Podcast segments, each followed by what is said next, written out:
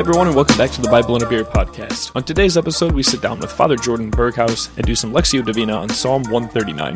Make sure you stick around for our follow up episode with Father Jordan later this week, where we discuss the difference in parish life in the rural versus urban setting, JP2, and so much more. If you like this content, want to hear more like it, make sure you hit that subscribe button so you don't miss any of the other great weekly content we have coming your way. Lord, you have probed me. You know me. You know when I sit and stand. You understand my thoughts from afar. You sift through my travels and my rest. With all my ways, you are familiar. Even before a word is on my tongue, Lord, you know it all. Behind and before, you encircle me and rest your hand upon me. Such knowledge is too wonderful for me, far too lofty for my reach. Where can I go from your spirit? From your presence, where can I flee? If I ascend to the heavens, you are there. If I lie down in Sheol, there you are. If I take the wings of dawn and dwell beyond the sea, even there your hand guides me. Your right hand holds me fast. If I say, Surely darkness shall hide me, and night shall be my light, darkness is not dark for you, and night shines as the day. Darkness and light are but one. You formed my inmost being. You knit me in my mother's womb. I praise you because I am wonderfully made. Wonderful are your works. My very self you know. My bones are not hidden from you. When I was being made in secret, fashioned in the depths of the earth, your eyes saw me unformed. In your book, all are written down. My days were shaped before one came to be. How precious to me are your designs, O God. How vast the sum of them. Were I to count them, they would outnumber the sands. When I complete them, still you are with me. When you would destroy the wicked, O God, the bloodthirsty depart from me. Your foes who conspire a plot against you are exalted in vain. Probe me, God, know my heart. Try me know my thoughts. See if there is a wicked path in me. Lead me along an ancient path. Father Jordan, a great reading. Um, I always envy the the priestly way of being able to read scripture, the priestly voice, as it were. There's just something about it. Like whenever I read it, um, and then the priest guest will read it, it's like, hmm, I like the way you read it too, Kevin. Oh, thanks, thanks, thanks, buddy. um, so, why Psalm 30, 139? Um, it's interesting. Most of the people that we've done recordings with so far have picked the New Testament, which obviously nothing wrong with that whatsoever. But why Psalm 139 in this case? Yeah, it's one of my favorite psalms. Um, so we read the psalms every day in the liturgy of the hours, mm-hmm. but this one has always been impactful for me. It kind of resonates with me in my own life and how I've encountered God. I don't know. I think I just love how it talks about how much uh, God knows us, you yeah. know, uh, that he's within. Yeah. You know, it's like that line from St. Augustine. Uh, he was within, I was without. He was within. He designed every fiber of our being and that's a cause to rejoice. And he's always there. So yeah. even when we try to run away from him, he's there, always uh, trying to bring us back. So if, if let's say if a parishioner come up to you and ask, what does this psalm sum up for for somebody? God has designed you, He loves you, and He's always with you. I yeah. think that's how I would sum it up. Yeah. Is there a line in here or a verse I should say that strikes you more than any other one, or at least one of them that's like you know top three? Uh, you knit me in my mother's womb. Yeah. Uh, I'm fearfully made, wonderfully made. Yeah. Um, it's a great pro life psalm. Yeah. Um, yeah. But yeah, what a what a powerful image. Just imagine the Lord, you know, knitting you in your mother's womb. Every part of who you are. There are parts of us that we love. There are parts of us that we hate. Yeah. Uh, and God knows all of it. And yeah, it's it, wonderful. It's a beautiful image too when you when you bring up being knit. It's not just created, not just formed, but knit, which is something. If you've ever you know watched somebody knit something like you know your grandma, or your mom, or something, it is a little bit more of an arduous task. Yeah. And there is so much just love and patience that goes into that. And, and it's not always perfect. Whatever you're knitting, there's always like some tiny flaw, but so often the person who's knitting it will obviously be able to say, Oh man, I messed this little part up. But the person you give that to, they never notice. Yeah. You know, Oh, that's interesting. Yeah. that's always like such a beautiful thing. And yeah, what you're saying about, you know, all these things that the Lord knows the good and the bad of us because he, he formed us. It's in this world, like we want to change ourselves. We see so many people wanting to change, you know, at, at an ontological level, who they are. Yeah. Um, but like we are good as we are made. Amen. Yeah. And um, we can never run away from him. You know, I mean, I think that's consoling for us. You know, we might think about for me or you, you know, how is it that um, I encountered the Lord? You know, even when I ran away from him, uh, Yeah. he still pursued me. Yeah. And it's consoling too when we think about the people that we love, friends, siblings, for some people, children. Yeah. Um, that God, uh, they can never run away from Him. Yeah. Um, he's always going to be, uh, whether it's they're in Sheol or, uh, you know, in the heavens, um, He is there. Do you think that's scary for some people to think they're like, man, no, whatever, no matter what I do, I can never like hide from God. You know, there's always that, almost that big, not, not, not that I feel this way, but there's like this big brother sense of, of faith or of God. And I think that maybe that's a turnoff to some people. I don't know what your thought is on that. Yeah, I think you're probably right. Yeah, I think there's probably two takes to it. For some, it would be comforting. For some, it would, yeah, it would be a fearful about it. Yeah. What, what would you say is like a, a counterpoint to then? As a priest, you know, somebody who's trying to just encourage somebody in that way. Um, for people who are like, I don't want, you know, the church telling me what to do. I don't want a God telling me what to do. What is maybe just like a gentle encouragement for those people that like, no, it's, it's okay that like God is with you at all times, you know? Yeah. Well, I think it gives you the courage to to not be afraid to to talk to him about everything. You know, I, I can bring everything to confession or I can bring everything to my prayer because he already knows. So Yeah, yeah. Uh, that's consoling. Um, Yeah. I can be open and honest with him and invite him into everything. Um, there's no point in um, being afraid of acknowledging the reality of my life. So let me ask you, you, you make a, an interesting point there, right? And we think about this, you know, with confession or just prayer in general, where we say, okay, the Lord already knows these things. So the question might be, then why do we have to bring it forward in prayer? Why do we have to bring it forward in confession? Why do we have to make ourselves, you know, available to God? If he already knows these things, why is it that we have to present it and go through kind of that obnoxiousness of like, okay, yes, I did specifically th- this, or I, you know, I messed up there. I need help with this, that sort of Yeah, thing. yeah. Well, there's potency there. It's human, you know. Um, if you and your wife, if you and wa- your wife got in a fight, Never, never. I just met her, so I can see. There's, Yeah. there's nothing to fight about. yeah, exactly. Would it be enough for you to just think think about it in your heart? Oh, I'm so sorry. Yeah. You know, no, like Yeah. you have to say it. You know, honey, I'm so sorry. Uh, please forgive me. And if she's anything like my mother, um, she would say, "Well, what are you sorry for?" Yeah. It's even more potent. Yeah. Um, not just to speak out loud our sorrow, but to be specific. Yeah.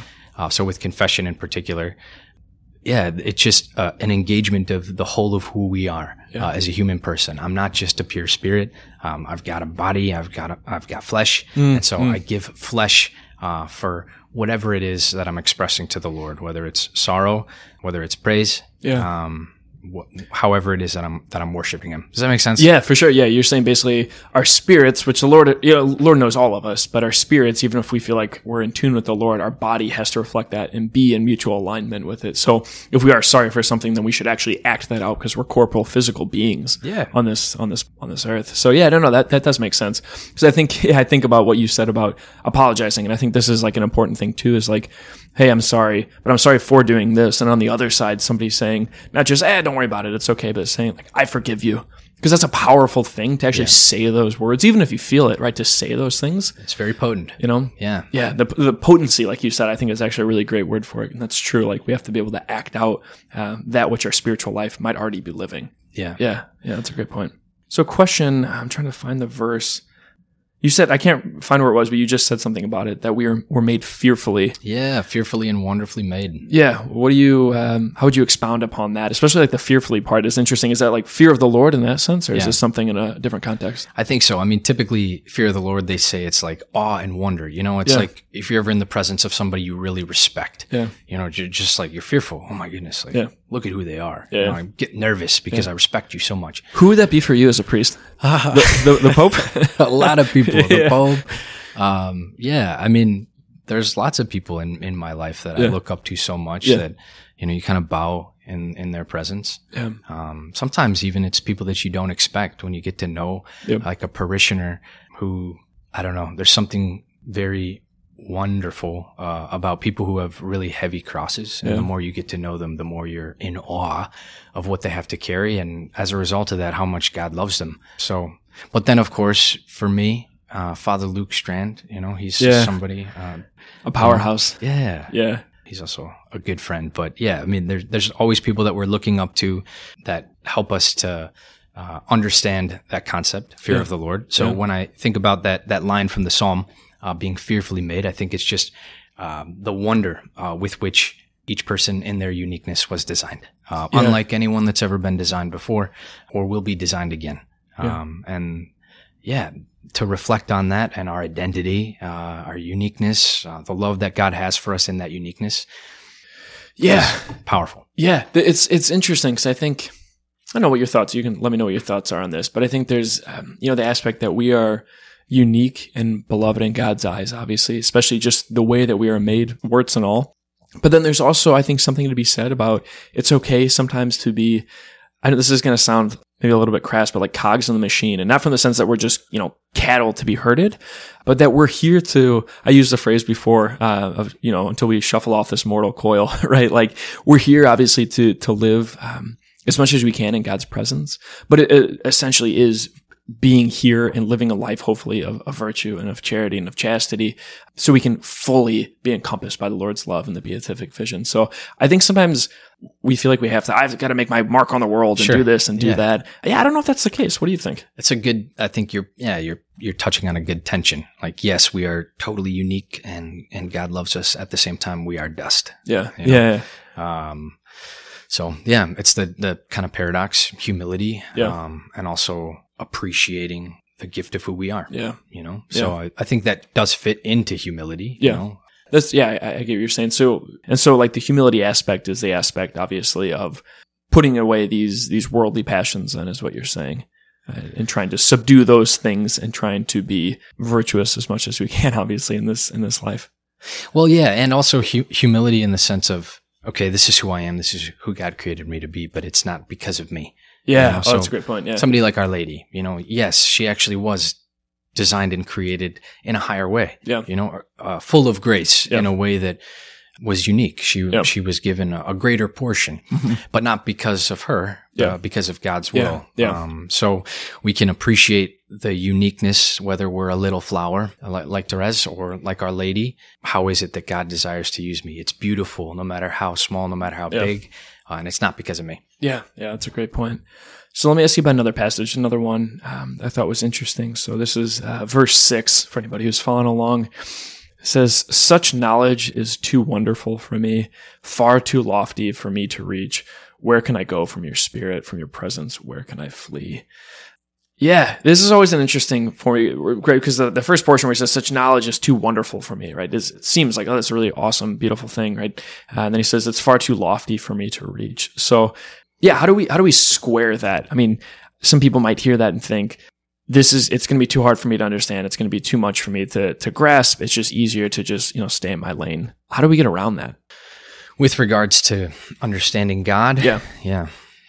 Well, yeah, that's another, I think, tension, another uh, paradox, you know, like we can get to know God. We Yeah. can, we can touch on who he is. We can encounter him, experience him, but it doesn't even begin uh, to encompass who he really is. He Yeah. is totally other. yeah So there is no, there is no perfect way to, to kind of uh, explain it. yeah Um, but I think we experience that, you know, Yeah. like we do know God and Yeah. yet we realize the more that we get to know him, how much we don't understand. Everything about our life is a mystery. How Yeah. is it that I was given life?